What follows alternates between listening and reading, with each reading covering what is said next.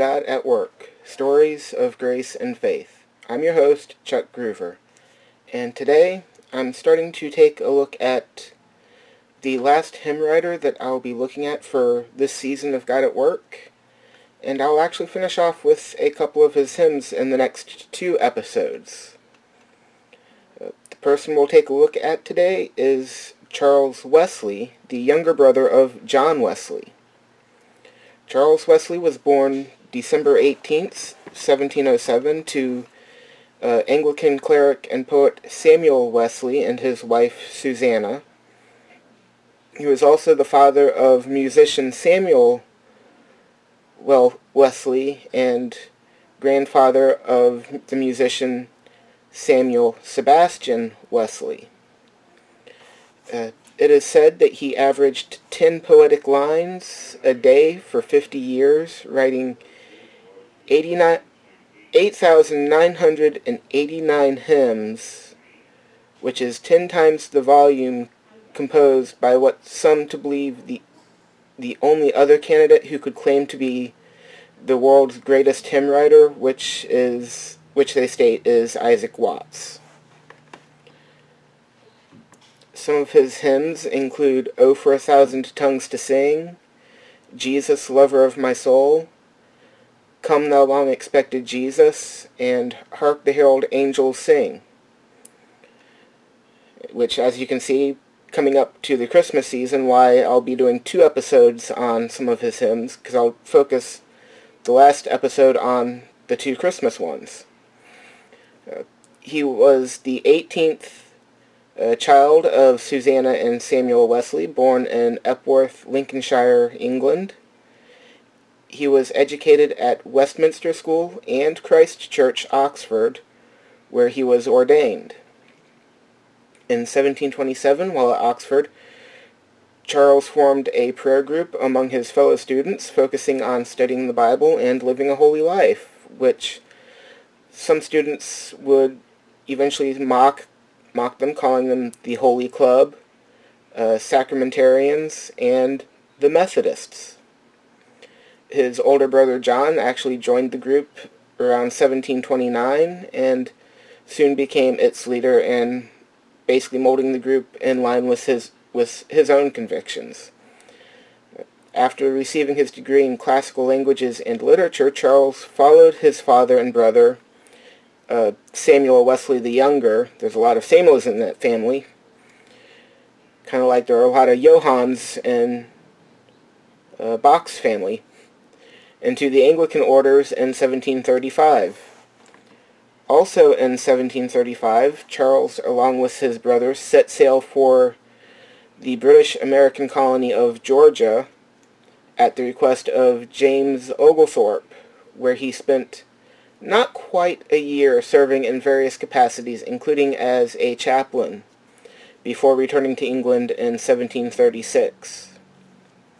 In May of 1738, Charles Wesley experienced a spiritual conversion.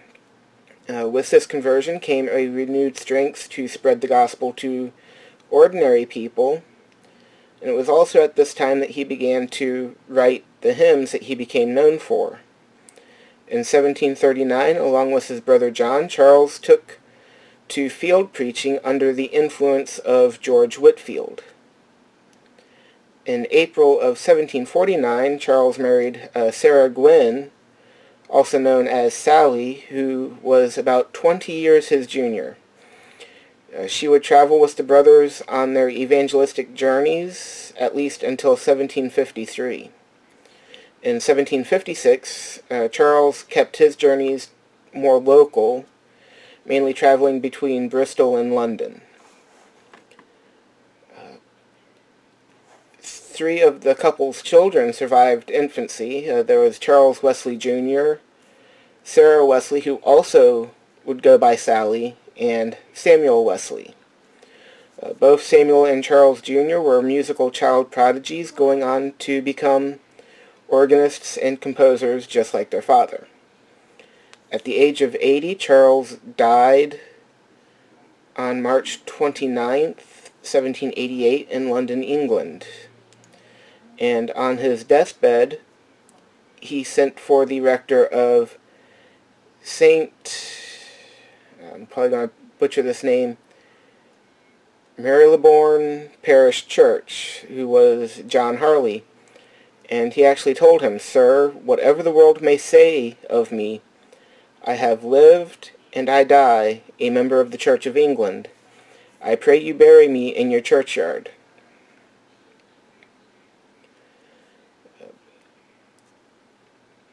John Wesley or Charles Wesley is often considered the forgotten Wesley, uh, often being in the shadow of his brother John, as John was considered the organizational genius behind the Methodist movement. But actually, without Charles's hymns, Methodism may have gone nowhere. And next time we'll take a look at O for a Thousand Tongues to Sing, as well as a general overview of his hymn writing. Uh, then, again, as I said, I'll have at least one special holiday episode as I look at Hark the Herald Angels Sing and Come Thou Long Expected Jesus. Uh, short episode, but again, this is Chuck Groover on Charles Wesley, and that's God at Work. God at Work, Stories of Grace and Faith, is brought to you by Becoming God's Man Ministries, and is written and produced by Charles Groover. If you have any questions, comments, or stories of how God has worked in your life that you would like to share, you can contact us at stories at godatworkpodcast.com or by leaving a voicemail or texting 727-315-0830. If you would like to support God at Work or Becoming God's Man Ministries, you can find out how by going to either godatworkpodcast.com or becominggodsman.com.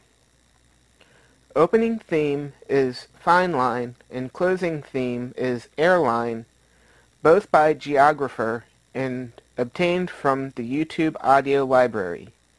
And as always, thank you for listening.